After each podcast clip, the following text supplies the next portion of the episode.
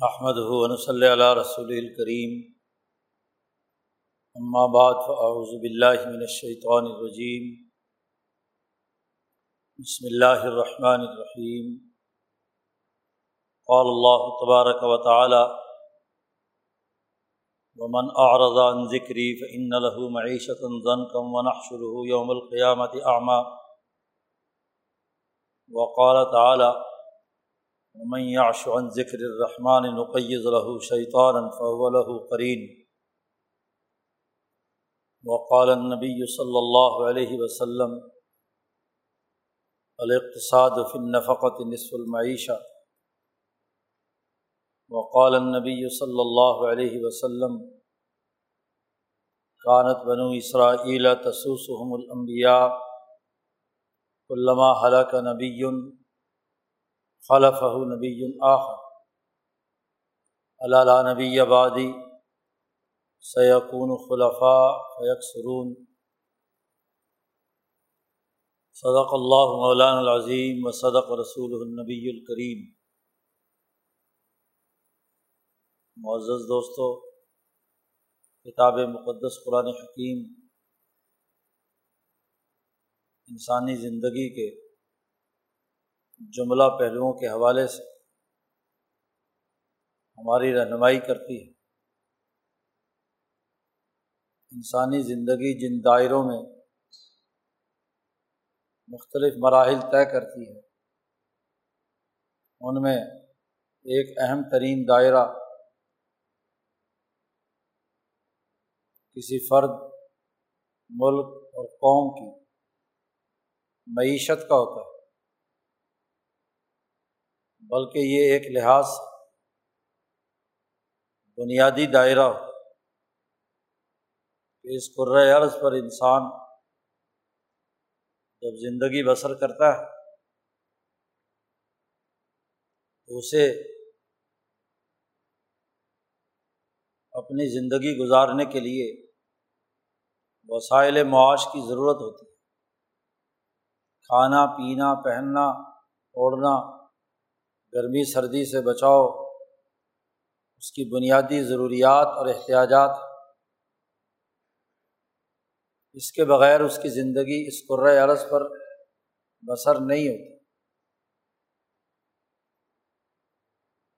بلکہ اگر یوں کہا جائے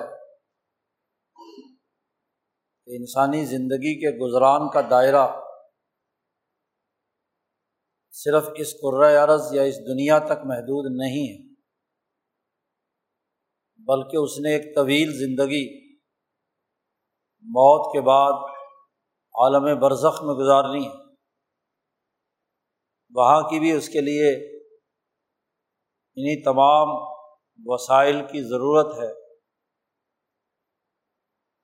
جو اس دور کی زندگی گزارنے کے لیے لازمی اور ضروری ہے۔ بلکہ یہی نہیں، ایک تیسرا مرحلہ انسان کے سفر کا وہ ہے کہ جب اس نے حشر کے میدان میں انسانی روحوں کے ساتھ اکٹھا ہونا ہے اور پھر وہاں سے جنت یا جہنم کی زندگی کا سفر شروع ہونا ہے۔ قرآن حکیم جب بھی معیشت کا لفظ استعمال کرتا ہے، تو زندگی گزارنے کے وہ تمام دائرے اس کے پیش نظر ہوتے عام طور پر یہ سمجھا جاتا ہے کہ معیشت کے دائرے کا تعلق یا تو صرف دنیا تک محدود ہے اور اگلے مراحل اس کی زندگی کے نہیں ہیں۔ جیسا کہ ایک کافر کا یہی عقیدہ اور تصور ہوتا ہے کہ وہ زیادہ سے زیادہ اس دنیا کے دائرے تک کی زندگی کو اصل سمجھتا ہے اور اس کے گزارنے کا سلیقہ اس کے لیے جد وجہد اور کوشش کرتا ہے۔ اور یا پھر آج کی جدید اصطلاح میں اس دنیا کی زندگی کو بھی کئی دائروں میں تقسیم کر کے۔ سیاست کا دائرہ الگ کر دیا اور معیشت کا دائرہ صرف وسائل معاش اور انسانی احتیاجات کی تسکین تک محدود کر لیا گیا۔ یہ زیادہ سے زیادہ اصطلاحی فرق بات کو سمجھنے کے تناظر میں علم معیشت کی تقسیم ورنہ حقیقت میں تو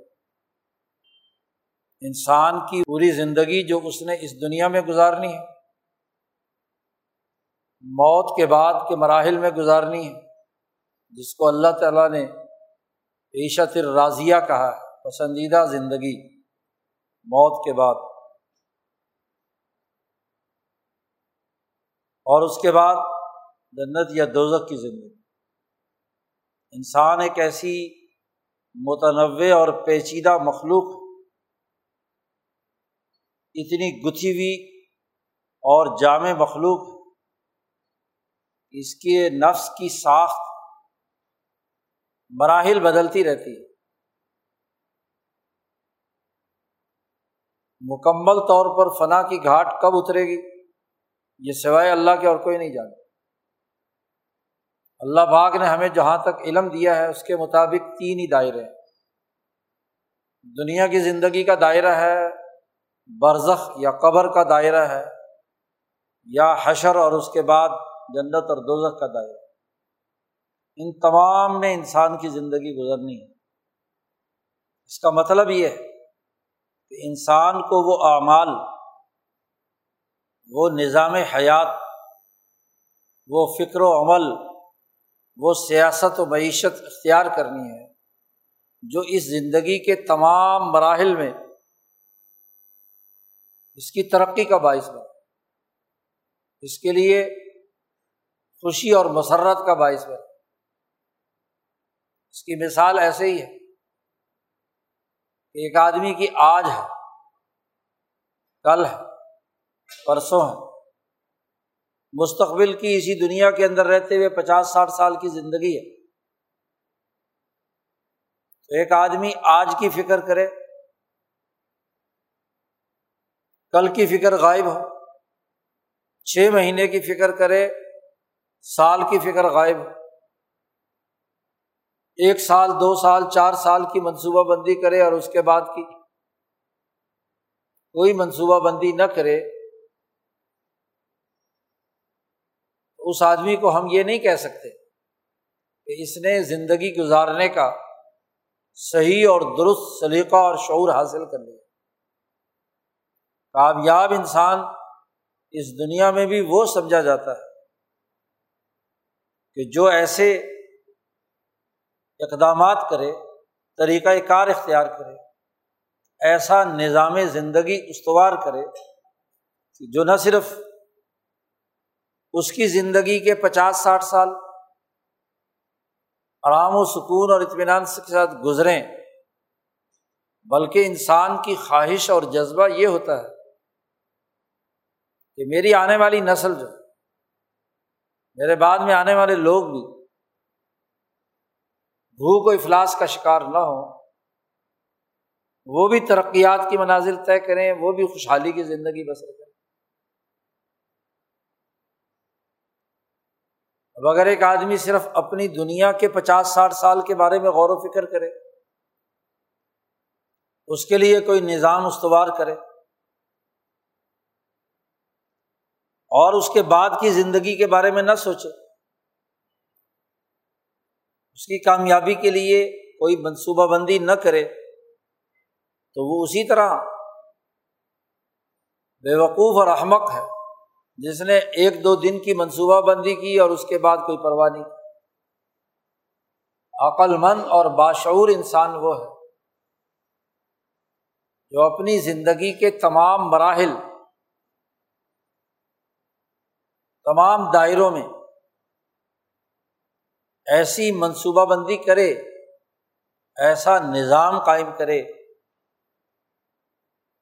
کہ جو تمام مراحل میں اس کے لیے فائدہ مند اس کی خوشی اور مسرت کا سبب بنے۔ وہ خوشحالی کی زندگی بسر کرے۔ مومن، مسلمان، ایسے ہی فرد کو کہا جاتا ہے کہ جو اپنی اپنی اولاد، بلکہ نسل انسانیت، جس جس دائرے تک کی اس کی استعداد ہوتی ہے اس اس استعداد کے مطابق وہ یہ منصوبہ بندی کرتا ہے۔ سب سے پہلے تو وہ خود اپنی زندگی کے ان تمام مراحل میں کامیاب و کامران دنیا میں بھی اس کی عیشا راضیہ ہو، پسندیدہ ہو۔ قبر میں بھی اچھی ہو۔ اور حشر کے فیصلے کے نتیجے میں اس کے لیے خوشحالی کا، خوشی کا مقام جنت عطا ہو۔ تو مسلمان وہ ہے جو ایک طویل مدت کی منصوبہ بندی پر یقین رکھتا ہے۔ مومن ایمان سے، اذعان اور یقین سے ہے۔ اس کے سامنے امبیا علیہم السلام کی تعلیمات اور کتاب مقدس قرآن حکیم کے اصول اور ضابطوں کی روشنی میں ایسا مکمل نظام آ جاتا ہے۔ ایسی نصیحت اس کے سامنے آتی ہے۔ ایسی یادداشت بحال ہوتی ہے۔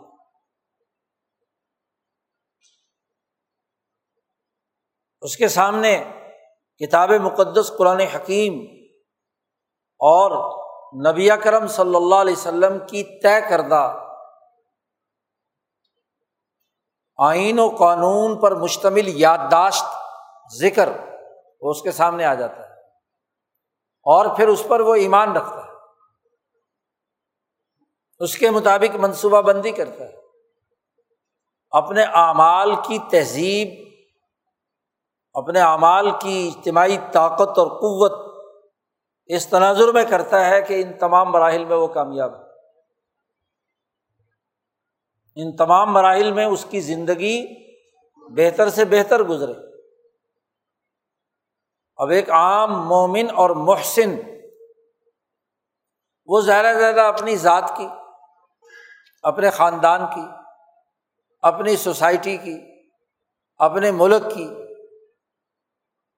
اپنے معاشرے کی ترقی کی منصوبہ بندی کرتا ہے، جیسی جیسی استعداد ہوتی ہے۔ لیکن امبیا علیہم السلام اور ان کے سچے وارثین، بالخصوص امام الانبیاء حضرت محمد مصطفیٰ صلی اللہ علیہ وسلم، وہ کل انسانیت کی کامیابی کا نظریہ رکھتے ہیں۔ اور پوری انسانیت کو زندگی کے ان تینوں مراحل میں کامیاب بنانے کے لیے منصوبہ بندی کرتے ہیں، نظام زندگی دیتے ہیں، سلیقہ اور شعور عطا کرتے ہیں، حکمت اور سنت متعین کرتے ہیں کہ کس طریقے سے اس انسان کی زندگی، اس دنیا، قبر اور آخرت کے اندر مختلف مراحل میں کامیاب و کامران ہو اس کا ایک مکمل نقشہ، ایک روڈ میپ دیتے ہیں۔ طریقۂ کار متعین یہ وہ بنیادی دائرہ ہے جو رحمان کی طرف سے، اللہ کی طرف سے، جبرائیل امین نبی کرم صلی اللہ علیہ وسلم پر لائے اور آپ کے ذریعے سے پوری امت میں منتقل ہو اسی کو اللہ نے کہا ذکر الرحمان ایک آیت میں۔ اور ایک آیت میں کہا ہے ذکری، میرا ذکر، میری یادداشت، میرا قانون، میرا نظام زندگی۔ اب اللہ پاک فرماتے کہ من آ رضا ان ذکری جس نے اس پورے مکمل انسانی زندگی کے گزارنے کے تمام مراحل میں اس کا جو نظام معیشت ہے ان تینوں دائروں میں، جس نے اس سے اعراض کیا روح گردانی کی۔ ایک آیت میں فرمایا کہ اعراض کیا، منہ موڑا، اس کی طرف توجہ نہیں کی۔ اور دوسری آیت میں فرمایا کہ میں یاش و ذکر رحمان جو بہنگا ہو گیا رحمان کے ذکر سے، العشو، آنکھوں کا ہاں جی جب چپانا اور اس کا اندھا، ایسا ہے کہ ذوف بسر نظر کم آ رہا ہے۔ یا ایسا بہنگا پن ہے جس سے صحیح بات سمجھ نہیں آ رہی۔ دیکھ تو سامنے رہا ہے۔ اعراض میں تو منہ موڑ لیتا ہے۔ اور یہاں دیکھ سامنے رہا ہے۔ اور جب کسی بات پر عمل نہ کرنا ہو تو پھر آدمی کہتا ہے کہ جی مجھے صحیح طریقے سے نظر نہیں آ رہا۔ کیونکہ دیکھنا نہیں چاہتا۔ اس پر عمل نہیں کرنا چاہتا۔ وفات پرست۔ تو جو اللہ کے رحمان کے ذکر اور قانون سے جس نے نظریں چرائی بہنگا پن ٹیڈی آنکھیں یا ذوف بسر کا کردار ادا کیا، اعراض کیا۔ تو اللہ پاک فرماتے نقیز لہو شیطان ہم اس کے اوپر ایک شیطان مسلط کر دیتے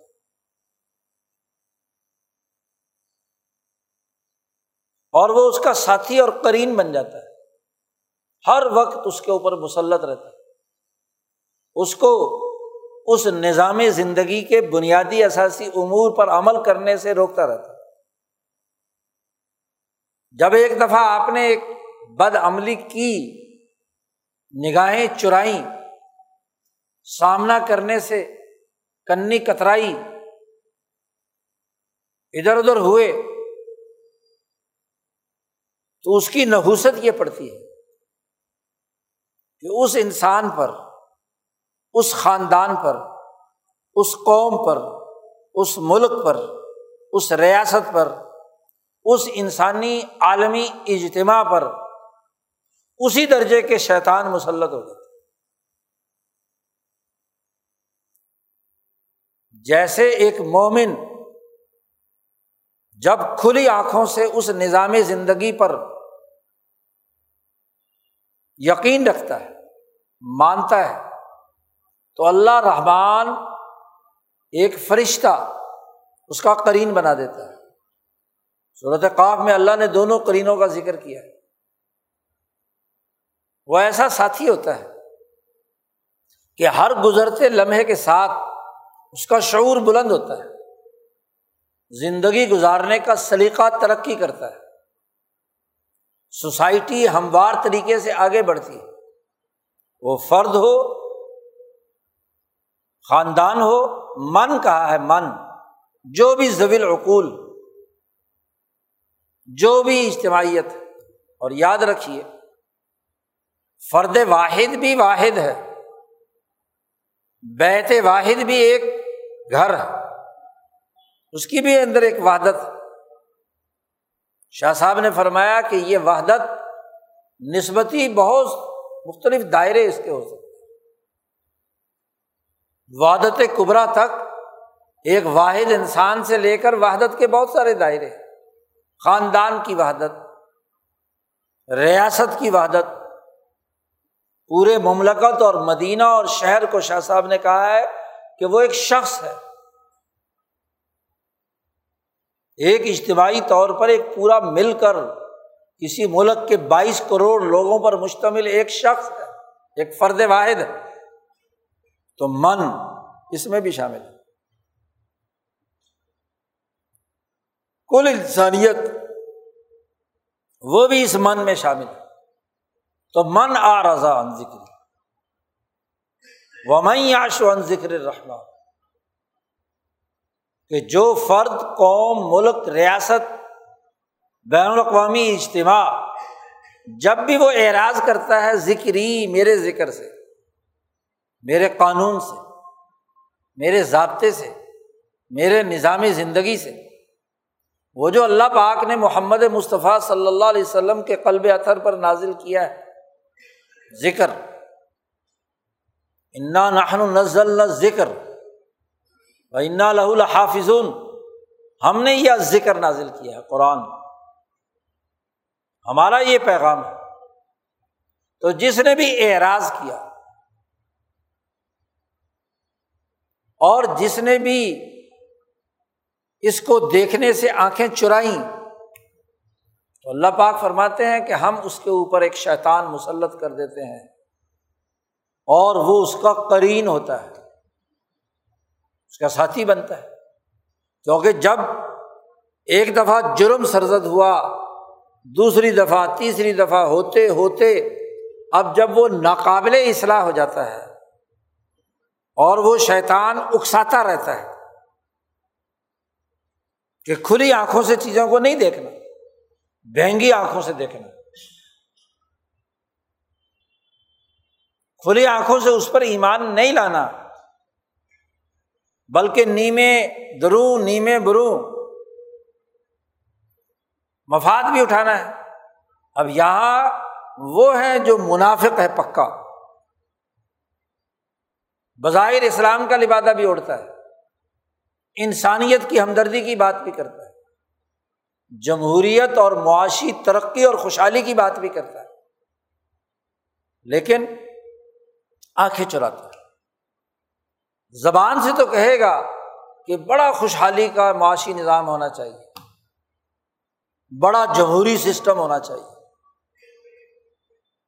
لیکن عمل کے وقت آنکھیں چپکاتا ہے۔ عمل کے وقت اسے موت آتی ہے۔ خوف زدہ ہوتا ہے۔ نگاہیں چار نہیں کرتا۔ ایک تو ہے آ ذکری۔ سرے سے ہی منہ موڑ کے دوسری طرف چلا گیا۔ اور ایک وہ ہے کہ سامنے دیکھ بھی رہا ہے، بظاہر ماننے کا دعوے دار بھی ہے، لیکن عمل نہیں کرنا چاہتا۔ خوبصورت قانون بھی بنا رکھا ہے۔ خوبصورت آئین بھی ہے۔ انسانیت کی فلاح و بہبود کے لیے بڑا اچھا اور عمدہ بجٹ بھی بناتا ہے۔ اعداد و شمار بڑے خوبصورت ہوتے ہیں۔ اس میں بڑی لفاظی جھاڑی جاتی ہے۔ لیکن آنکھیں چراتا ہے، اس پر عمل نہیں ہے، کیونکہ حقائق اس کا ساتھ نہیں دے رہے۔ حقائق کے خلاف تو ایک جگہ پر اللہ نے کہا کہ ہم اس کے اوپر شیطان مسلط کر دیتے کوئی نہ کوئی سامراجی شیطان، کوئی نہ کوئی طاقتور ملک کوئی نہ کوئی طاقتور بدماش جو اس کو لوٹنا چاہتا ہے، وہ اس کے اوپر مسلط کرتا ہے، اس کو غلط مشورے دیتا ہے۔ کرین کا کام کیا ہوتا ہے؟ ساتھی کا کام کیا ہوتا ہے؟ کہ ساتھ رہ کر کانوں میں خفیہ طور پر مشورے دینا۔ بظاہر وہ ساتھ ہوتا ہے۔ لیکن اسی ہمسائیگی اسی قرب میں اس کی تباہی اور بربادی کے لیے اسے شیطان کا کام یہی ہے نا، دھوکہ دینا، فراڈ کرنا، جھوٹے وعدے کرنا۔ ایسا کرین ہے کہ آخرت میں جا کر اعلان کر دے گا کہ لمبا کزی العمر جب معاملہ پورا ہو جائے۔ کہے گا، میرا تمہارے ساتھ کیا تعلق؟ جی میں کون، تم کون؟ میں تو اللہ سے بڑا ڈرنے والا ہوں۔ ان اللہ وعدہ کم واد الحق۔ اللہ نے تم سے بڑا سچا وعدہ کیا تھا اور میں نے بھی ایک وعدہ کیا تھا۔ جی۔ فاخلف تو کم میں اپنے وعدے کی خلاف ورزی کرتا ہوں۔ تو شیطان، ابلیس یا اس شیطان کے جتنے بھی شتونگڑے انسانی شکل میں ہیں اس شیطان کے اعلی کار ملک ہیں۔ اعلی کار قومیں ہیں، نسلیں ہیں، اجتماع ہیں، وہ وعدے بڑے کریں گے۔ لیکن خلاف ورزی کریں۔ وعدہ توڑ دیں۔ تو پھنسانے کا کام کرتا ہے وہ۔ کامیاب کرنے کا کام۔ اور جو کرین فرشتے کی صورت میں ہوتا ہے انسان نے جب آزم اور ارادہ کر لیا کہ اس نے زندگی کے تمام دائروں میں اپنی معاشی حالت کو درست کرنا ہے، اپنی معیشت کو درست کرنا ہے، اپنی گزر بسر کو، جن جن مراحلوں میں بھی میرا وجود جائے، میرا نفس جائے، تو وہاں خوشحالی کی زندگی گزارنی ہے۔ تو وہ جو کرین ہوتا ہے نا، وہ بہت اچھے مشورے دیتا ہے، شعور پیدا کرتا ہے۔ ہر اہم مسئلے پر مسئلے کا حل نکالنے کا سلیقہ بتاتا ہے۔ کامیاب ہونے کا طریقہ بتلاتا ہے۔ اور یاد رکھیے، یہ دونوں کرین بیک وقت، شیطان والا کرین اور رحمان والا کرین بیک وقت مسلط نہیں ہو سکتے۔ پکے کافر پر کفر کی وجہ سے شیطانی کرین اس پر ہو اور پکے مومن اور محسن پر جو رحمانی کرین ہے، فرشتہ ہے، وہ اس کو ہر وقت صحیح مشورے دینے کے لیے موجود ہوتا ہے جب ایک ہے تو دوسرا دور بھاگتا ہے۔ شیطان ہوگا تو رحمان کا کرین چھوڑ دیتا ہے کہ بھائی جب تم نے اسے یار بنا لیا تو پھر میں تمہارا کرین کیسے بنا درمیان میں ایسے انسان ہوتے ہیں مذہب زبین بین ذالک، منافقین۔ اور یہ نفاق کا عمل بھی وہ شیطانی نظام بتلاتا ہے کہ ظاہر یہ کرو اور عمل یہ کرو، منافقت۔ جب دونوں ایک دوسرے کی ضد ہیں جیسے دن اور رات، دن ہو تو رات نہیں، رات ہو تو دن نہیں۔ ایسے ہی ایک کا اگر کرین ایک ہے، تو پھر وہی ہوگا۔ اور اگر دوسرا کرین وسوسے ڈالے بھی، تو اس کا توڑ وہ کرین مشورے بتاتا ہے۔ دشمن تو ہے نا۔ جی۔ اسی طرح اگر کوئی شیطانی کریم مسلط ہے اور کوئی رحمانی قریب اچھا خیال ڈالنے کی کوشش بھی کرے اس کی روح ملکی کے ذریعے سے۔ تو وہ شیطانی کرین اس کو اس کے قریب نہیں پھٹک دے۔ گا تو من آ رہا تھا ان ذکری، جو آدمی میرے ذکر، میرے قانون، میری دستاویز، میرے نظام زندگی سے، میری اس ہدایات سے، اس مکمل نظام سے اعراض کرتا ہے۔ فعن لہو معیشت زن کن اس کی جو معیشت ہے، وہ تنگ کر دی جاتی تنگی کی حالت میں۔ اب یہاں مفسرین نے تمام جتنی روایات، مختلف تابعین اور علماء ربانیین کی جمع کی ہیں، کسی نے کہا کہ اس معیشت زن کن سے مراد صرف دنیا ہے۔ کہ دنیا کی معیشت تنگ ہوگی۔ بہت سے صحابہ اور تعبین سے جو مروی ہے وہ عذاب قبر کا تذکرہ ہے، برزخ میں سب کچھ۔ یہاں دنیا میں جتنا مرضی اس کے پاس مال ہو، دولت ہو، بڑی ترقیات بظاہر اس نے حاصل کی ہوئی ہوں، دیکھنے میں معیشت تنگ نہ ہو۔ لیکن اگلا مرحلہ جو ہے، عذاب قبر کا۔ حرام کا مال کمایا ہے، انسان دشمنی کے ساتھ کمایا ہے، انسانوں پر ظلم کر کے کمایا ہے۔ تو بظاہر بڑی ٹھاٹ پاٹ ہے۔ تو قبر اور کچھ بزرگوں نے کہا کہ اس سے برا جہنم ہے، آگ ہے۔ جی۔ تو تینوں ٹھیک ہے یہی وہ بات ہے جسے حجت الاسلام مولانا محمد قاسم نانوتوی رحمۃ اللہ علیہ نے واضح کیا آیات قرآن مفاہیم کلیہ رکھتی ہیں۔ اور ایک مفہوم کلی کے بہت سارے افراد ہو سکتے ہیں۔ اگر کچھ صحابہ نے صرف دنیا کا ذکر کیا، کچھ نے کیا ہے، قبر کا ذکر کیا، اور کچھ نے جہنم کا ذکر کیا ہے معیشت زن کن میں، تو تینوں ٹھیک ہے کیونکہ انسانی زندگی کے یہ تینوں مرحلے ہیں۔ کیا وہ آدمی، وہ قوم جو دنیا بھر کے انسانوں کا استحصال کر کے بظاہر بڑی دولت جمع کر لیتی ہے، تو کیا اس کی معیشت بڑی خوشحالی کی ہوتی ہے؟ بکیل آدمی کے بارے میں کہا، سرمایہ پرست آدمی کے بارے میں کہا کہ ایسا ہی ہے کہ جیسے اس نے لوہے کا ایک ایسا جبا پہن رکھا ہے کہ جس کی کڑیاں جو ہیں، اس کی اتنی تنگ ہو گئی کہ اس کا سینا گھٹتا ہے۔ دولت نکلتی نا اس کے ہاتھ سے، تو جان نکلتی۔ تو معیشت زنکن ہے یا معیشت کے اندر وسعت ہے؟ تو تینوں دائرے درست ہیں۔ ان تینوں دائروں میں معیشت زن کر اب آپ دیکھیے، جب ہم معیشت کا لفظ بولتے ہیں تو اس دنیا میں معیشت کے بنیادی مراحل چار ہیں۔ معیشت کی تنگی ان چاروں دائروں میں ہوگی، معیشت کی خوشحالی انہیں چاروں دائروں میں آپ اندازہ لگائیے کہ دولت،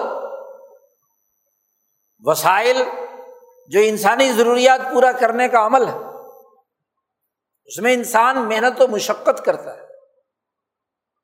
اس محنت و مشقت سے چیزوں میں افادیت پیدا کرتا ہے، جسے پیدائش دولت کہا جاتا ہے۔ تو جب کرین خراب ہو، دوست جو ہے وہ شیطانی ہو، اور دین کے اس جامع نظام جو پیدائش دولت کے بارے میں رحمان نے بیان کیا ہے، جو رحمت اور شفقت پر مبنی ہے، وہ نہ ہو تو اس سے پیدائش دولت کا عمل متاثر ہوتا ہے۔ فرد کا ہو، گھر کا ہو، محلے کا ہو، سوسائٹی کا ہو، ملک کا ہو، بین الاقوامی معیشت۔ اگر کسی سوسائٹی میں انسان کی زندگی بسر کرنے کے وسائل کی پروڈکشن نہیں ہو رہی، وہ اپنے پاؤں پر نہیں کھڑا، پیداواری عمل نہیں بڑھا ہوا۔ وہ اپنی چیزیں خود نہیں بنا رہا۔ دوسروں سے مانگ کر، قرض لے کر اپنی زندگی بسر کر رہا ہے۔ تو معیشت تنگ ہوگی۔ اس کی ضروریات پوری نہیں ہوگی۔ پیدا تو ہو رہی ہے کسی نہ کسی درجے میں، لیکن اس کی تقسیم صحیح نہیں ہے۔ انسانوں کے لیے تنگی کھڑی کی جا رہی ہے۔ بس دولت جمع کر کر کے رکھی ہوئی ہے۔ ڈالر لے لے کے رکھے ہوئے ہیں۔ لیکن مارکیٹ، سوسائٹی، اجتماع، سارا کا سارا کیا؟ ہے ایک مصیبت کے سائیکل میں داخل تقسیم دولت۔ اس کے بعد تبادلے کا۔ ایک دوسرے کے ساتھ اشیا کا تبادلہ۔ اگر خرید و فروخت نہیں ہے، تجارت کا عمل نہیں ہے اور صحیح اصول پر نہیں ہے، ہر انسان کی جائز محنت کا تحفظ نہیں ہے سیکورٹی نہیں ہے۔ نام بے ہے، نام خرید و فروخت ہے، لیکن دھوکے بازی فراڈ دوسرے کی چیز پر قبضہ کرنا مقصود ہے۔ تو تبادلہ دولت کا عمل ہے، تب بھی معیشت تنگ جہاں تجارت صحیح اصولوں پر نہ ہو، تو پھر کیا ہے؟ تنگی ہے نا۔ اسی طریقے سے اس کا استعمال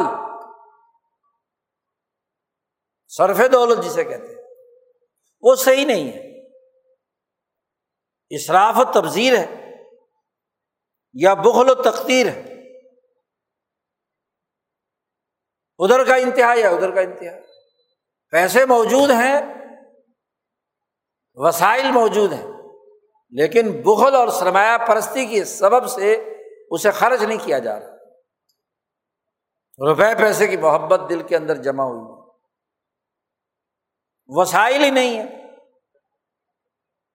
جی۔ یا ہیں تو فضول خرچی، بغیر ضرورت کے خرچ کر تو جب تک اعتدال و توازن کے ساتھ رفاہیت متوسطہ جیسے کہا جاتا ہے، اس کے مطابق زندگی بسر نہیں کرتا، تو معیشت تنگ تو معیشت کے تنگ ہونے کے چار دائرے اس دنیا کے اندر ہوتے ہیں۔ اب جس فرد، جس قوم اور ملک نے دین اسلام کے رحمت اور شفقت پر مبنی نظام معیشت کو پیش نظر نہیں رکھا۔ جامع نظام اور پروگرام کو قبول نہیں کیا۔ فین لہو معیشت زن کن اس کی معیشت تنگ ہو۔ دنیا میں بھی۔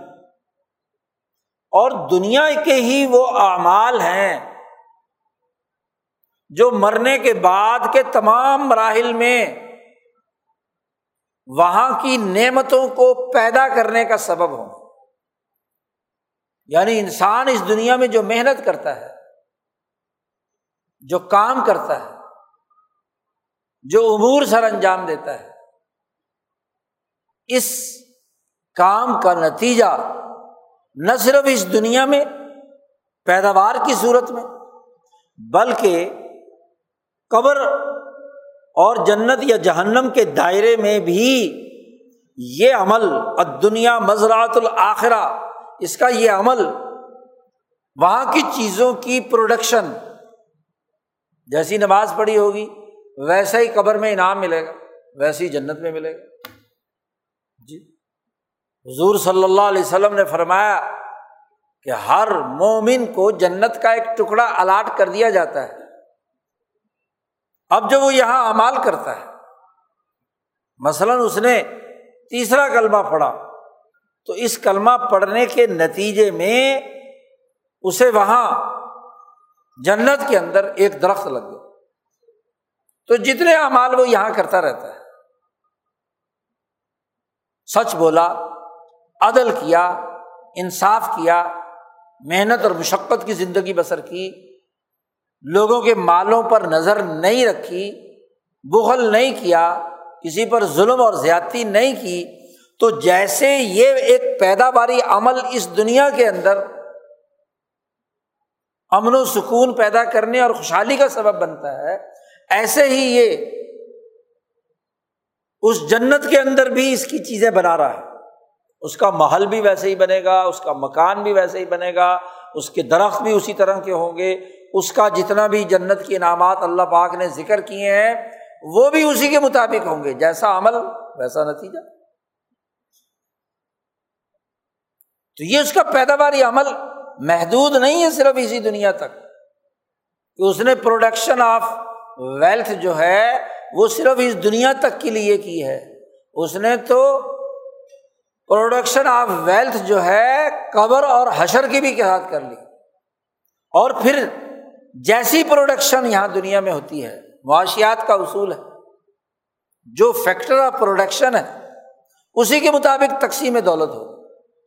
جس نے جو کچھ پیدا کیا ہے، اس کو اس کا پورا پورا حق ملے گا۔ اللہ نے کہا کہ تم نے جتنی محنت کی ہے وفیت کل نفسم ماں کا سبق جس نے جس درجے کا پیشہ کیا ہے، جس درجے کی کمائی کی ہے، اس کا پورا پورا بدلا دیا جائے گا۔ دنیا میں ممکن ہے کہ کسی عمل کا بدلے دینے میں کوئی کمی زیادتی ہو گئی ہو، لیکن جنت میں اور قبر میں تو ان تمام اعمال کی جو تقسیم ہے، اعمال کے اعتبار سے، اس کی پیداواری قیمت کے اعتبار سے، اسے کیا ہے؟ پوری پوری ملے گی، اس میں کوئی کوتا ہی نہیں رسول اللہ صلی اللہ علیہ وسلم نے فرمایا کہ میں قیامت کے دن تین آدمیوں کے حوالے سے جو مقدمہ ان کا عدالت میں آئے گا اللہ کی عدالت میں، تو میں ان کا وکیل بنوں گا۔ ایک آدمی جس نے مزدوری کی اور اس مزدور نے پورا پورا کام کیا، محنت کی، اور جو مزدوری پر رکھنے والا تھا، اس نے اس کی مزدوری نہیں دی یا تھوڑی دی، تو اس کا مقدمہ میں لڑوں گا اللہ کے سامنے۔ اس کا مقدمہ اللہ کے سامنے میں لڑوں گا۔ سلاست العناخس محم یوم القیامہ۔ تین آدمیوں میں میں جی ان کی طرف سے فریق بن کر اللہ کے سامنے مقدمہ لڑوں گا۔ اس مزدور کا، جس مزدور نے پوری دیانتداری سے کام کیا جو اپنے ذمے لیا تھا، لیکن اگر اس کام کرانے والے نے اسے پورا معاوضہ نہیں دیا تو قیامت کے دن اگر اس مزدور کے وکیل رسول اللہ صلی اللہ علیہ وسلم ہوں گے اور اس کی سفارش آپ صلی اللہ علیہ وسلم کریں گے تو پھر مخالف فریق کا کیا حال ہوگا؟ دنیا میں تمہیں کوئی بڑا وکیل مل جائے ہاں جی تو تم کہتے ہو بس مقدمہ جیت لیا۔ اللہ کی عدالت میں رسول اللہ صلی اللہ علیہ وسلم سے بڑھ کر اور کون وکیل؟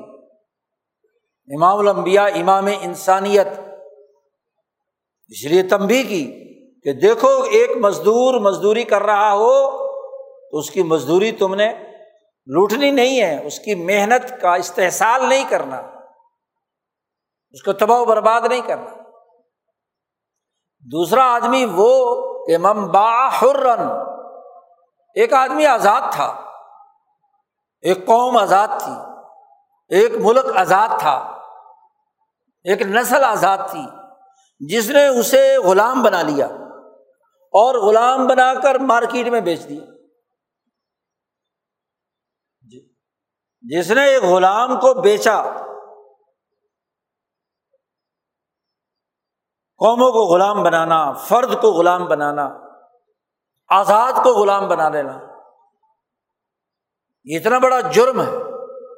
آدمی دنیا کی معیشت کماتا ہے خرید و فروخت سے، لیکن خرید و فروخت ہی فراڈ کی ہے انسانوں کی خرید و فروخت شروع کر رہا ہے۔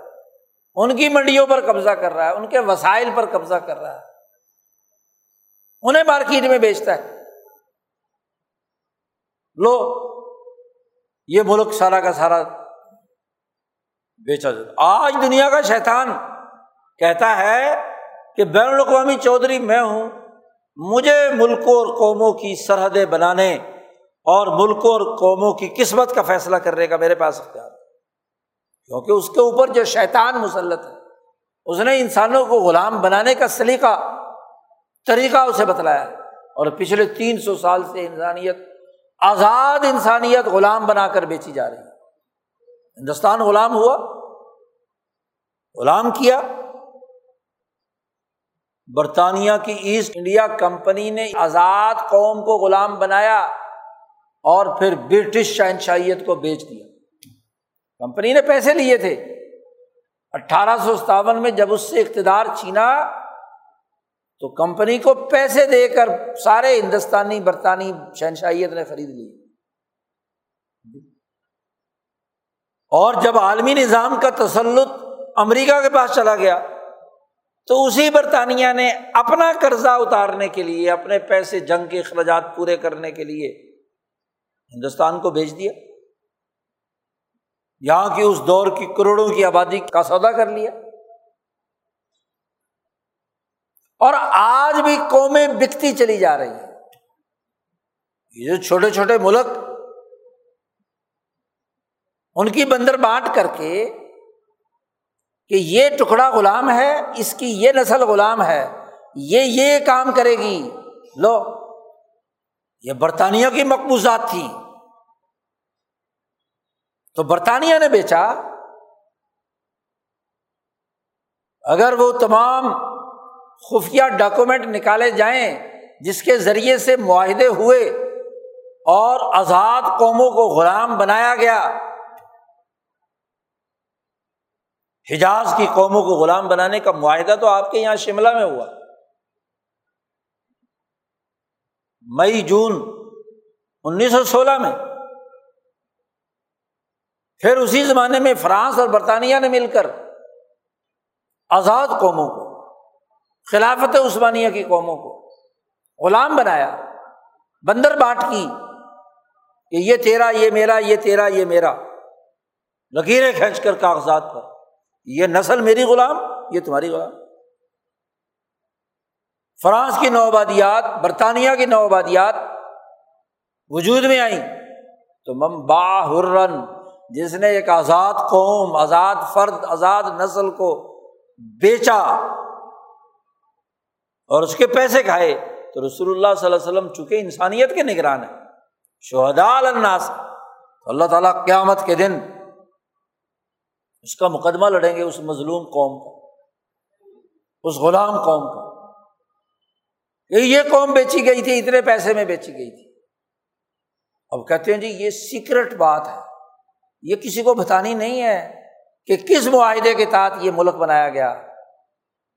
سوڈان کے ٹکڑے کیے گئے، انڈیا کے ٹکڑے کیے گئے جزیرت العرب کے ٹکڑے کیے گئے، اور وہاں جن جن غلاموں کو غلام بنا کر بیچا گیا، جن جن کے ہاتھ، انہوں نے پابندی لگائی، خبردار، غلام حکمران، غلام ہمارے نمائندے، یہ سیکرٹ راز تم نے آگے نہیں بیان کر اب ذرا حدیث سنیے۔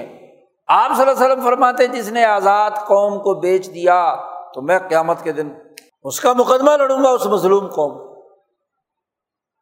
ان کو غلام بنا کر اس نے پیسے کھا لیے۔ تو دیکھیے، بڑی بنیادی سی بات یہ ہے کہ خرید و فروخت تبادلہ دولت کا جو عمل ہے، وہ شفافیت پر مبنی ہونا ضروری ہے۔ انسانوں کا سودا نہیں کیا جا سکتا۔ انہیں غلام نہیں بنایا جاتا اس کی بنیاد پر معیشت کی ترقی کا عمل نہیں ہو سکتا۔ اسی طریقے سے آپ دیکھیے کہ استعمالات کنزمپشن آف ویلتھ اس میں اگر اصراف و تبزیر ہے، اس میں کنجوسی اور بخل ہے اور فضول خرچی تو تب بھی معیشت تنگ ہو وسائل ہیں اور ایک عیاش طبقہ اسے اپنے مفادات کے لیے بے دریغ استعمال کرتا ہے، بلا ضرورت استعمال کرتا ہے۔ اصراف فضول خرچی۔ آپ دیکھ لیجیے کہ جتنے ملک غلام بنا کر عالمی سامراج نے بیچے تھے ان کے جتنے حکمران طبقات ہیں، خاص طور پر اسلام کے نام پہ جو ستاون ساٹھ ملک ہیں، جو اسلام کے دعوے دار ہیں، لیکن قرآن کی تعلیمات اور اسلام کی تعلیمات کے سامنے آنکھیں جھپکاتے ہیں۔ یاشو ان ذکر الرحمان بہنگے بنے ہوئے ہیں، اعراض کرتے ہیں۔ ان کی حکمران طبقوں کا حال کیا ہے؟ ان کی عیاشیاں دیکھو، فضول خرچیاں دیکھو۔ حتیٰ کہ وہ کافر جو ایمان نہیں رکھتا، ان کی حکمران طبقوں کی جو معاشی زندگی ہے، اسے دیکھ لو۔ تو ایک مخصوص جن کو ممالک بیچے گئے ہیں، ایک مخصوص ایلیٹ کو، کسی پارٹی کے ہو، بحث یہاں نہیں ہے۔ بادشاہت ہو، جمہوریت ہو مارشاء اللہ ہو یا کوئی اور ہاں جی سلطنت ہو، کوئی بھی نظام آپ دیکھ اس کی حالت کیا ہے؟ کہ اس کی وہ ایلیٹ کلاس یورپ کے شہزادوں اور حکمرانوں سے زیادہ عیاش، اشراف، اور ان کے عوام جو غلام ہیں، جنہیں وہ کیڑے مکوڑے سمجھتے ہیں وہ بھوک و افلاس کی تصویر ہے۔ جی۔ غربت کی حالت میں۔ ان کو کوئی پوچھنے والا نہیں۔ لوٹ مار۔ محنت وہ کرے اور لوٹ مار وہ کرے تو یہ ذکر رحمان سے اعراض نہیں۔ تو معیشت کے یہ چار دائرے تنگ ہوتے ہیں۔ اور یاد رکھیے۔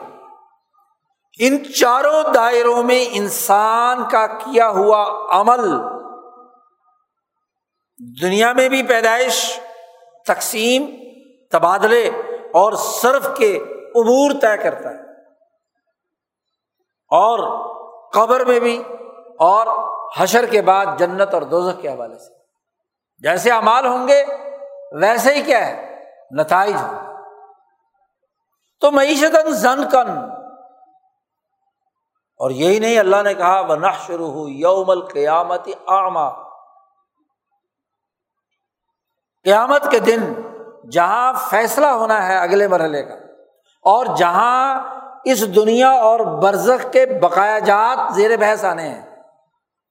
شاہ صاحب کہتے ہیں، حشر کا میدان جو ہے، وقائے حشریہ جو ہے مم بقایا حاضل عالم، اس عالم کے بقایا جات میں سے وہاں اس قیامت کے دن نہ شروع ہو یوم القیامت آما اندھا ہوگا. اندھا ہوگا. کچھ نظر نہیں آئے گا. یہاں تو آنکھیں جھپکا رہا تھا. یہاں تو منہ موڑ رہا تھا. وہاں اندھا ہوگا. اور پھر کہے گا، لما حشر نہیں آما اے اللہ، تو نے مجھے اندھا کیوں آپ میں تو دنیا میں بہت دیکھتا تھا۔ بڑی میری کھلی آنکھیں تھیں لوٹنے کے لیے، مفادات کے لیے، معیشت کو تنگ کرنے کے لیے، معیشت کو تباہ کرنے کے لیے دیکھتا تھا نا تو۔ اللہ پاک کیا کہتے ہیں؟ اور میں نے تمہیں قانون بتلایا تھا، آیات ہمارے پاس نازل کی تھی اور جب ہماری آیات تیرے پاس آئی تو تو نے اسے بھلا دیا تھا۔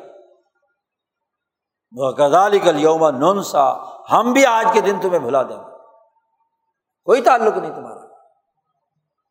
تو اس آیت مبارکہ نے ایک واضح معیشت کے حوالے سے ایک واضح ضابطہ اور قانون بتلا دیا کہ جو بھی انسان دوستی کے بنیادی، معاشی، سیاسی، سماجی اور خدا سے تعلق کے پورے از ذکر کو، قانون کو، آئین کو، دستور کو جو اعراض کرے جو بھینگا بنے، جو آنکھیں چرائے فعن لہو معیشت زن کن اس کے لیے معیشت تنگ کر دی اب ذرا اس آیت کے تناظر میں اپنا جائزہ لیجیے آپ۔ ماشاء اللہ اس جون کا مہینہ آتا ہے۔ تو پاکستانی خوف زدہ ہو جاتے ہیں کہ بجٹ کا بم ان کے سروں پر پھٹنے والا ہے۔ جی ابھی پچھلے ہفتے آپ کا بجٹ پیش ہوا اور ایک ایسا بجٹ جس سے عالمی شیطان بھی خوش نہیں ہے۔ جی۔ مفادات کا بجٹ معاشی نظام میں بجٹنگ کی بڑی اہمیت ہے۔ جب تک انسانوں کے لیے کھانے پینے کے تمام نظام کی بجٹنگ نہ کی جائے، ان کا کوئی ہاں جی حساب کتاب نہ رکھا جائے تو اس وقت تک دنیا کا کوئی نظام نہیں چل سکتا۔ اور تو اور آپ دیکھیے۔ ذات باری تعالیٰ نے جو لوہے محفوظ کتاب بنائی ہے، تو اللہ نے ہر انسان کا بجٹ رکھا ہے نا۔ پیدا ہوتے ہی، بلکہ روح جسم کے اندر آتے ہی فرشتہ اللہ میاں سے پوچھتا ہے کہ اس کے بجٹ میں رزق کتنا ہے؟ پوچھتا ہے کہ نہیں؟ حضور صلی اللہ علیہ وسلم نے فرمایا کہ فرشتہ ضرور جسم میں ڈالتے وقت اللہ سے پوچھتا ہے کہ بھائی اس کی عمر کتنی ہوگی؟ پچاس سال، ساٹھ سال، ستر سال، سو سال، ڈیڑھ سو سال، کتنی عمر ہوگی؟ اچھا جتنی عمر ہے، اتنے سال اس نے عرض پر رہنا ہے۔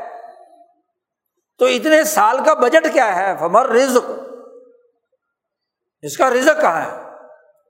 کیا کھائے گا، کیا پہنے گا، کیا کام کرے گا؟ رزق کتنا ہوگا؟ آدمی جب کسی پروگرام کے لیے لوگوں کو دعوت دیتا ہے کہ اتنے بندے آنے چاہیے کسی شادی میں، کسی پروگرام میں، کسی اس میں، تو منصوبہ بندی کرنی ہوگی نا کہ کتنے بندے آنے چاہیے؟ اور ان بندوں نے مثلاً کتنے دن ٹھہرنا ہے؟ اور کتنے جتنے دن ٹھہرنا ہے، ان کی روٹی پانی کا بندوبست کیا ہے؟ بجٹ کے بغیر کوئی پروگرام ہو سکتا ہے، کوئی گھر چل سکتا ہے۔ تو اللہ میاں ہر ہر بچے کا بجٹ جاری کرتا ہے۔ اور آپ جانتے ہیں، بجٹ میں ہر شعبے کے لیے رقم مختص کی جاتی ہے کہ یہ رقم مختص کر دی۔ یہ جب فرشتہ اس رزق کو مختص کر دیتا ہے، اتنا رزق۔ اب کتنا استعمال کیا اور کیسے استعمال کیا؟ حلال استعمال کیا یا حرام استعمال کیا؟ اب لوگ کہتے ہیں جی چونکہ رزق اس کا لکھا گیا تھا، تو اس لیے ہم حرام کھائیں یا حلال کھائیں، وہ تو اللہ میاں نے پہلے لکھ دیا تھا۔ اللہ میاں نے تو بجٹ مختص کیا ہے۔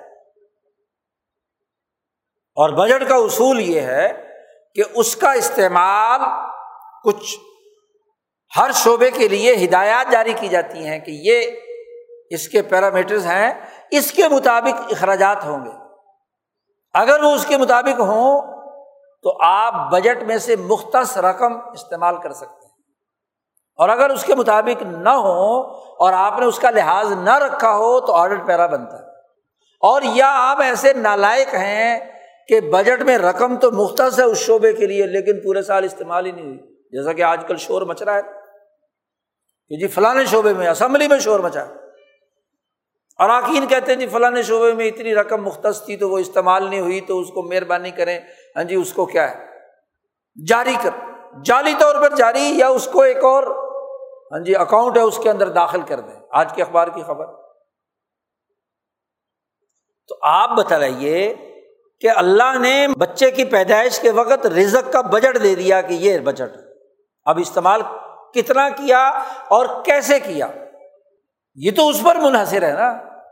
اور اللہ کو اپنے علم سے معلوم ہے کہ یہ بجٹ کا غلط استعمال کرے گا اس رزق کا۔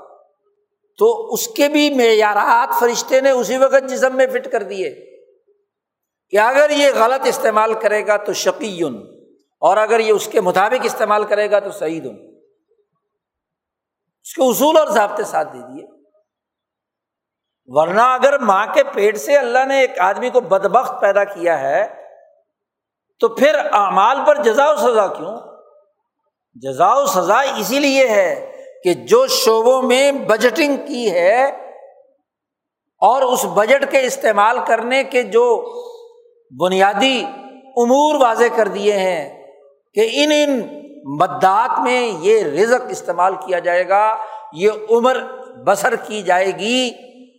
تو سعید۔ ان اور اگر ان مدات کے علاوہ ہوگی تو شقی۔ ان تو بجٹ تو اللہ میاں سب سے پہلے انسان کی پیدائش سے پہلے بنا دیتا۔ متعین ہو جاتا۔ ہے تو بجٹ تو کسی ریاست اور ملک کے لیے بڑی اہمیت کا حامل ہے۔ اور ہمارے یہاں بجٹ اس لیے آزاد نہیں ہوتا۔ اس کرین کا بنایا ہوا ہوتا ہے۔ وہ جو کرین نقیز لہو شیطان انفا لہو جس نے اس آزاد قوم اور نسل کو غلام بنا کر بیچا تھا۔ تو جو کسی کا غلام ہو اور جس کو بیچا ہو، تو جس نے خریدا ہے پیسے دے کر، وہ بنائے گا نا بجٹ۔ اس لیے وہ بجٹ بنا کر آپ کو دے دیتے۔ کہ لو جی یہ بجٹ ہے۔ ہیلتھ میں آپ اتنا بجٹ مانگیں، تعلیم میں آپ اتنا بجٹ مانگیں، فلاں شعبے میں اتنا بجٹ مانگے انتظامی اخراجات کے لیے اتنا بجٹ مانگے تو جب غلام کو زبردستی بیچا گیا ہو اور اس کے اوپر کوئی طاقت کرین شیطان موجود ہو، تو پھر بجٹ اس نے بنانا ہے نا؟ بجٹ تم نے تو نہیں بنانا۔ اگر وہ کرین فرشتہ صفت کوئی ہوتا امبیا کی تعلیمات پر عمل کیا جاتا، جو ٹائٹل آپ نے استعمال کیا تھا اسلامی جمہوریہ پاکستان کا، تو پھر وہ فرشتہ تمہارا کرین ہوتا، شعور دیتا۔ تمہارے ایزان و یقین کے ساتھ اپنے قومی وسائل کے اندر رہتے ہوئے۔ وہ کرین ہی تو ہے، جس نے تمہیں اپنے بننے سے پہلے ہی غلام کی معیشت کا دار و مدار قرضوں کی معیشت پر رکھا۔ چھیالیس میں آپ کا مجوزہ اسٹیٹ بینک نے قرضوں کی معیشت پر معاہدہ کیا یا نہیں کیا؟ ورلڈ بینک سے؟ آئی ایم ایف سے۔ گیٹ معاہدے میں آپ شریک ہوئے یا نہیں ہوئے؟ اس پورے شیطانی نظام میں جو امریکی سامراج نے بنایا تھا، تو بجٹ بھی وہی بنائے گا ورلڈ بینک۔ بجٹ بھی بنائے گا وہی کرین اور پھر جب ایک آزاد کو غلام بنا کر بیچ دیا گیا، تو اس کی پروڈکشن آف ویلتھ کیسے ہونی چاہیے؟ پیداواری عمل ہونا چاہیے یا نہیں ہونا چاہیے؟ کتنا ہونا چاہیے؟ سرخی پاؤڈر کی فیکٹریاں بنیں گی یا ٹیکنالوجی کے ذریعے سے پیدا شدہ اشیا کی برآمدات کے ذریعے سے آپ کو اپنے پاؤں پر کھڑے ہونا۔ ماشاء اللہ جتنے بھی صنعتی علاقے ہیں، ان کی تباہی اور بربادی ہے۔ ٹیکسٹائل انڈسٹری تباہ، شوگر انڈسٹری تباہ کر دی۔ لوٹ مار کرنے والے مخصوص لوگوں کے مفادات کے لیے۔ اور ماشاء اللہ چیچا وطنی میں ہاں جی سرخی پاؤڈر کی فیکٹری اربوں اور کروڑوں کما رہی ہے۔ گھروں میں بیٹھ کر۔ سرخی پاؤڈر بن رہا ہے کیمیکل سے۔ کہ رنگ گورا کرو۔ کھانے کو ملے نہ ملے، رنگ گورے کرنے کی فیکٹری چل رہی ہے۔ عجیب تماشا ہے۔ تو وہی کرین آپ کو کہتا ہے کہ آپ کا جو پیداواری عمل ہے، وہ کس قدر اور کتنا ہوگا؟ اس کا حجم کتنا ہوگا؟ اس سے زیادہ پیداواری عمل نہیں ہو سکتا۔ اور اس پیداواری عمل کی بنیاد پر آپ کی ایکسپورٹ وہ کتنی ہونی چاہیے اور امپورٹ کتنی ہونی چاہیے۔ تو اگر آپ کا ایکسپورٹ تباہ و برباد کر دیا جائے اور امپورٹ پر پابندی لگا دی جائے مثلاً۔ پچھلا سال ہو گیا پورا۔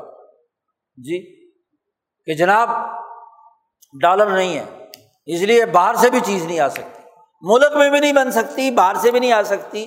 تو بڑی بنیادی سی بات یہ ہے کہ دولت کی پیدائش کا کوئی بجٹ بنا جائے اور ملک کے اندر پیدائشی دولت کا عمل نہیں ہو، ایکسپورٹ نہیں ہو رہی تخلیقی کام نہیں ہو رہا تو بجٹ کیا ہوگا؟ معیشت زن کن کا شاہکار ہو اور جب دولت پیدا نہیں ہو رہی تو خرچے تو ہے نا۔ اب خرچے کہاں سے پورے ہوں گے؟ ماشاء اللہ ساڑھے چودہ کھرب کا بجٹ پیش ہوا ہے۔ جس میں سے نصف کے قریب رقم قرضوں اور سود کی مد میں مختص کی گئی جی۔ باقی جو نصف ہے اسے پورا کرنے کے لیے پیسے نہیں ہے صرف ایک ڈیڑھ کھرب آپ کے پاس ہے اور خرچے آپ نے ساڑھے چودہ کھرب کے ہیں۔ تو وہ کہاں سے پورے ہوں گے؟ پیداواری عمل نہیں ہے۔ تو پھر کون سا نسخہ کیمیا ہے؟ قرضہ پکڑو۔ باہر سے قرضے لو۔ یعنی جس نے تمہیں غلام بنا رکھا ہے وہی چاہتا ہے کہ ہمارے سے پیسے کرائے پر لو۔ کیونکہ دنیا میں عالمی سرمایہ داری نظام اس وقت ہچکولے کھا رہا ہے کہ ان کا سرمایہ کوئی کرائے پر لینے کے لیے تیار نہیں جیسے جیسے ممالک آزاد ہوتے جا رہے ہیں، معیشت ان کی بہتر ہوتی جا رہی ہے، تو کوئی ملک قرضہ لینے کے لیے تیار نہیں ہے۔ اب آپ کی گردن مروڑی کی ایکسپورٹ بند کرو، پیدائش دولت کا عمل بند کرو اور ملک چلانے کے لیے قرضہ لو اور قرضہ بھی ہماری شرائط پر لو۔ آج آپ کا وزیر خزانہ کہتا ہے، بڑی موٹی سرخی آپ کے اخبارات کی۔ آئی ایم ایف یہ چاہتا ہے کہ ہمیں پہلے سری لنکا کے طور پر ڈیفالٹ کروائے۔ سری لنکا کو ڈیفالٹ کروائے اور پھر ہماری شرائط کے مطابق قرضوں کا پھندا ہمارے گلوں میں ڈالا، گلے میں ڈالا جی۔ اور تم ہو کہ اپنے خرچے پورے کرنے کے لیے عیاشیاں، لوٹ مار اصراف و تبزیر اچھا جی آئی ایم ایف نے ایک معقول شرط دی کہ بھائی یہ جتنے لوگ بڑے بڑے ہیں، ان کے اوپر ٹیکس لگاؤ۔ تو آج وزیر خزانہ صاحب اسمبلی میں کھڑے ہو کر کہہ رہے ہیں کہ ٹیکس چھوٹ کسے دینی ہے، کسے نہیں دینی، یہ ہم جانتے ہیں۔ جی۔ اور یہ ہمارا ملک کا داخلی مسئلہ ہے۔ قرضے دوسروں کی بھیک سے مانگ کر خرچے پورے کرتے ہو اور تم اپنے ہاں جی خود ان شہزادوں لٹیروں حکمرانوں اور یاش لوگوں کو ٹیکس میں چھوٹ دیتے ہو۔ کبھی غریب کو دیے؟ ان تمام ملک کو لوٹنے والی جو ایلیٹ ہے، کسی بھی پارٹی کی ہے، ہر ایک پارٹی کے ملے جلے ہیں۔ ان کی فیکٹریوں، ان کے کارخانوں، ان کے قرضوں کو ٹیکس کی چھوٹ دے کر، عوام کا پیسہ انہیں دے کر اکڑ رہے ہو کہ جی یہ تو ہمارا فیصلہ ہے۔ جی شور مچاتے ہو کہ جی اسٹیٹ بینک کی ہاں جی جو ترامیم جدید ہوئی تھی، وہ غلط ہوئی تھی، یہ بینک ہمارا ہے، یہ بینک ان کا تھوڑا ہی ہے کہ وہ ہمیں ڈکٹیٹ کرے۔ وہ پچہتر سال ہو گئے تمہیں بھیک مانگتے ہوئے قرضوں کی معیشت پر۔ تمہارا پہلا بجٹ ہی فروری انیس سو اڑتالیس میں قرضوں کی بنیاد پر بنا تھا۔ خسارے کا بجٹ تھا۔ اور کسی سال میں بھی آپ کا بجٹ خسارے سے ہٹ کر نہیں تھا، بغیر قرضے کے نہیں تھا۔ تو مقروض اکڑے تو کس مرتے پر؟ کیا صلاحیت؟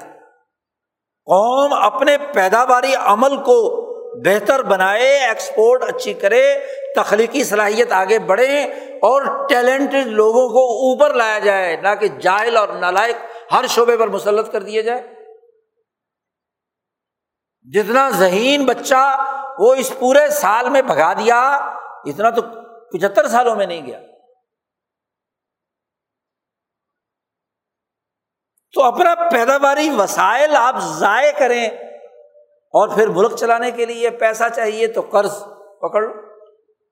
کبھی چین سے بھیک مانگتے ہیں، اسے کہتے ہیں جی قرضہ ری شیڈول کر دو۔ کبھی قطر جاتے ہیں، کبھی عمارات جاتے ہیں، کبھی کسی کے پاس، کبھی کسی کے پاس۔ اور وہ آئی ایم بھی شرط لگاتا ہے کہ اتنا قرضوں کا پہلے انتظام کرو، پھر ہم ہم تمہیں ہاں جی ایک ارب ڈالر دیں گے۔ تو اس کو بجٹ کہتے ہیں۔ دولت موجود نہیں، قرضوں کی معیشت ہے۔ قرضوں کی معیشت کی بنیاد پر اخراجات کا اتنا بڑا حجم بلا ضرورت۔ حکمرانوں کی تعیش پسندی۔ وہ اعلیٰ درجے پر موجود۔ کوئی خرچہ کم نہیں کیا گیا۔ لوٹ مار کا سلسلہ۔ بھائی دنیا میں کوئی گھر، اس کے پاس جتنے وسائل ہوتے ہیں، اس کے مطابق اپنا بجٹ بناتا ہے۔ وسائل ہے نہیں۔ ادھر سے پکڑ لو، ادھر سے پکڑ لو، ادھر سے پکڑ لو۔ عربی میں اس لیے اس کو قرض کہا گیا، کینچی، جو کاٹ دیتی ہے۔ اور پھر قرض، دین اسلام کی تعلیمات ذکر میں، جس سے تم نے اعراض کیا ہوا ہے۔ اس کے مطابق قرض تو عقد تبرو ہے۔ اس کا سود ادا کرنا، اس کے کرائے کے نام پر ادائیگی کرنا، یہ اس ذکر سے اعراض ہے۔ سود کا لفظ آ جائے تو یہاں کے حکمرانوں کی آنکھیں جھپکانے لگی مہنگے ہو جاتے ہیں، نظر نہیں آتا۔ اپنا مفاد ہو تو اسلام کے لیے اسلامی ٹچ ہر پارٹی دیتی ہے۔ اور اگر مفاد نہ ہو تو پھر اسلام پسے پشت، بلکہ الٹا اسے آنکھیں دکھاتے ہیں، مقابلہ کرتے ہیں، پستی کی طرف جاتے ہیں۔ تو بجٹ کسی آزاد قوم کا ہوتا ہے، غلام قوم کا کوئی بجٹ نہیں۔ غلام قوم تو غلامی کے لیے پیدا ہوتی ہے، اس کا بجٹ بھی غلام، اس کے وسائل بھی غلام، اس کے استعمالات بھی غلام۔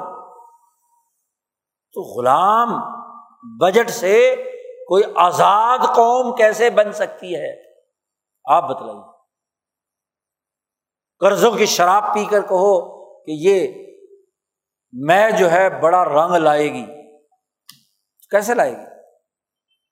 جسے قرضوں کی لت پڑ گئی، اس کے نشے میں مبتلا ہے تو وہ تو رہ نہیں سکتا اس کے بجائے اور ہر آنے والی حکومت نے وہ اسلام پسندوں کی ہو، عوام پسندوں کی ہو، انصاف پسندوں کی ہو یا کسی اور پسند کی ہو۔ پسند پسند ہی ہے نا صرف۔ جی۔ ہر حکومت نے قرضے چڑھائے۔ جی۔ تو قرضوں کا حجم ہر گزرتے دن کے ساتھ بڑھ رہا ہو، اس کا بجٹ کیا ہے؟ اور پیداواری عمل سب رک جائے۔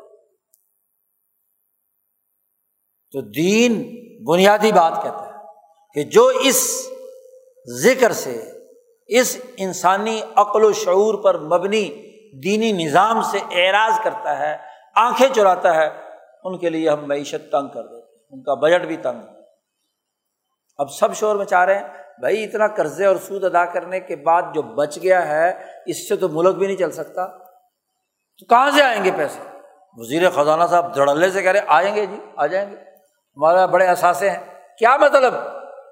قرضہ نہیں ملے گا تو ملک کے وہ قیمتی اثاثے، زمینیں، ایئرپورٹ، ریلوے اور جناب موٹر ویز، وہ بیچی جائیں گی عالمی مارکیٹ۔ جی۔ یعنی پہلے تو غلامی کی ایک نوعیت تھی، اس غلامی کا درجہ مزید بڑھ جائے جی۔ اس کے درجات بڑھانے مقصود ہیں۔ اثاثے بیچے اور بیچیں گے جو خریدیں گے، تو وہ تمہیں مفت میں تمہارے ساتھ معاملہ کریں گے۔ وہ تو اپنے مقاصد اور مفادات کے لیے کردار ادا کریں اور خریدیں گے بھی بظاہر شکل و صورت سے مسلمان ہوں گے، پاکستانی ہوں گے، پارٹیوں کے لیڈر ہوں گے، وہ لٹیرے ہوں گے جنہوں نے اس ملک کے پیسے لوٹ کر خزانے بھر رکھے ہیں، پیسے آ جائیں گے۔ تو معیشت زن کن، یہ وہ تنگ معیشت ہے۔